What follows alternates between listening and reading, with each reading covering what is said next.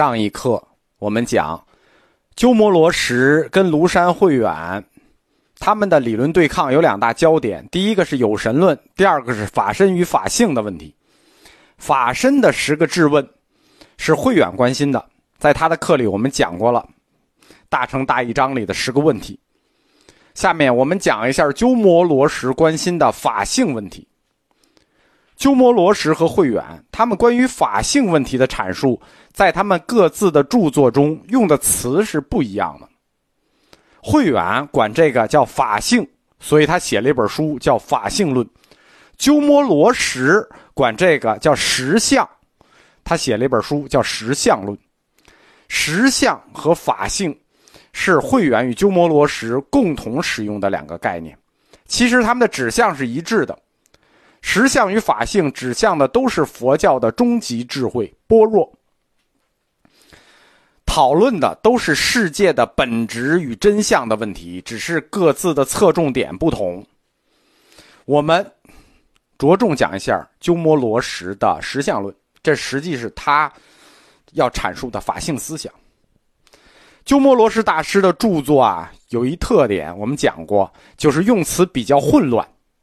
因为在他看来，文字那是什么没有意义。细论文字就是文字相，就是代指这个词没有意义，所以他关于实相与法性的说法极多，但是都是代指，实际就想代指一个最高真理，你明白他的意思就行了。最常见的，他也把实相分为如、法性、真迹三个层次。啊，实际上这是大乘教里分的，不是他分的，就是对般若的三个层次分是大乘教里分的，如法性真迹三个层次，真迹就是实际。道安公那中国般若也是这么分，呃，正规般若也是这么分，只是对这个真迹的看法不同。如是什么？如就是这个世界的所有。我们我们讲过啊，我们再简单过一下。如就是指这个世界的所有都是比如的，都不是真的，都是比如的，所以叫如。用佛教医学的话讲，叫别相为空，就是每一个事物的别相，每一个事物的相叫别相，就是各自的相叫别相为空。第二个层次法性是什么呢？法性就是说这个世界所有事物背后的那个本质。佛教义学的词就叫做总相为空。什么叫总相为空？别相就一个一个事物的本质是空，总相就是这些事物所有的它们的本质总相为空。如叫做别相为空，法性叫总相为空，真迹呢，又叫实际。为什么叫实际啊？实相之际嘛。法性的本质，或者说证得了法性，实际就是指实际者，以法性为实，所以叫实际。以法性为实叫实际。因此，如法性真迹这三个词。般若的三个层次，都可以称为实相。这三者如法性真迹，或者说实际，这三者都是诸法实相的译名。什么叫诸法实相？如也是诸法实相，法性也是诸法实相，真迹也是诸法实相。他们不过是诸法实相的译名。因此，所谓实相，就是什么？就是把握了法性的本质。法性的本质是什么？性空，诸法性空。诸法性空这个词啊，实际上你你念诸法性空，要这么念，是所有的法性是空的，诸法的本质是空的。所以说诸法性空，我们老做中间断句，诸法性空也可以这么断句，但它实际上应该是诸法性空，意思差不多啊，但后一种更精准。鸠摩罗什大师在《大智度论》里头阐发了他关于实相论的观点。所谓法性，是指对诸法本性的认识。而法性是什么性呢？是无性啊。无性的法性即是诸法的实性，懂吗？这就是他的实相论观点。法性的本质是无性，无性的法性就是诸法的实性。等于鸠摩罗什把法性和实相的概念啊等同起来了。为什么说慧远用法性这个词，而鸠摩罗什用实相这个词？他把它等同起来了。慧远说法性，那他说法性的性是什么？是无性。无性的本质是什么？就是法性的无性的法性的本质是什么？就是诸法实性。所以法性等于实相，可以互换。这是从认识论的角度上下定义的。所以说，鸠摩罗什讨论的实相论与慧远所写的法性论，他们说的是一回事但是，因为鸠摩罗什大师他用词概念比较混乱，我们经常说啊，你普通人这么用就行。你鸠摩罗什这么用，有的时候让我们研究你就很头疼。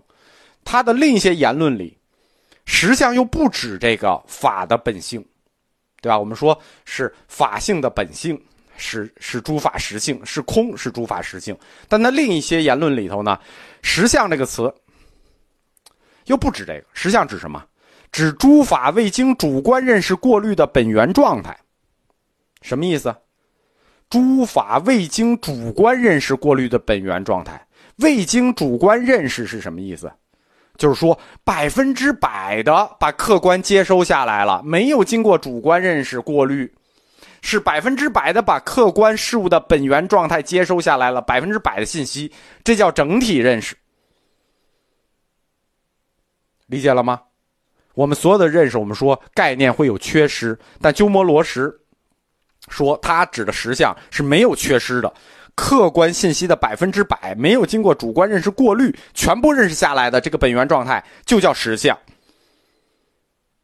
我们讲鸠摩罗什自己发现过认识论里的两个缺陷，第二个叫做认识过程中的概念缺失，就是只要是人的认识，他的概念一定要缺失，不可能百分之百的，就是把客观信息认识下来，一定有主观认识的缺失，但是。这个就是无缺失的认识下来了，客观的就是实相。实际上呢，实际上是不可能的。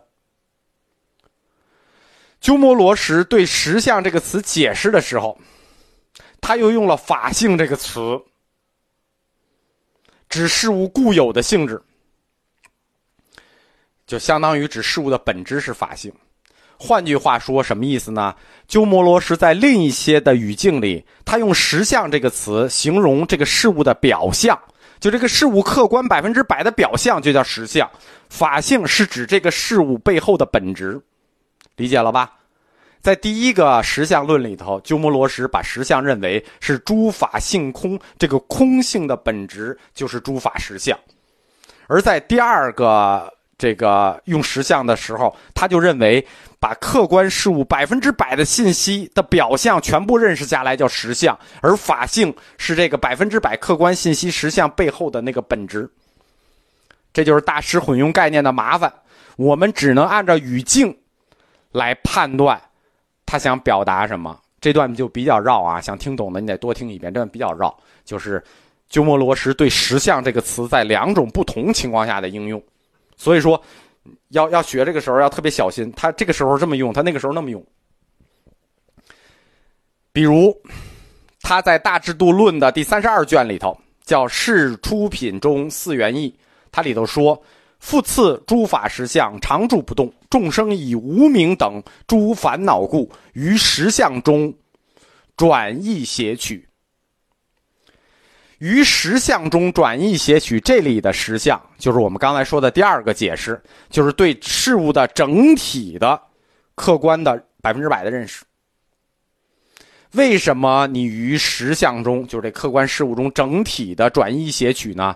因为上一句，上一句叫什么？众生以无名等诸烦恼故，因为无名，对吧？在佛教哲学里，我给大家推过十二因缘，最后一环不是说了吗？无名。你生来无名，你必然无名，你想都不要想，肯定无名。怎么破无名呢？鸠摩罗什指出了实相具有三个台阶儿就是般若的三个台阶儿如法性真迹。你破无名肯定要用智慧，对吧？般若就是智慧的别名。你破你的愚昧就要用智慧，你破无名就要用般若。实相就是般若，对吧？实相的三个台阶是什么？如法性真迹。大安宫不是说嘛，这个大安宫也这三个台阶啊。你获得了般若智慧，证得了实相，你不就破得就就就破了无名吗？所以说，般若的三个层次，如法性真迹，就是破除无名，证得实相，证得实证的获得实证的三个阶段。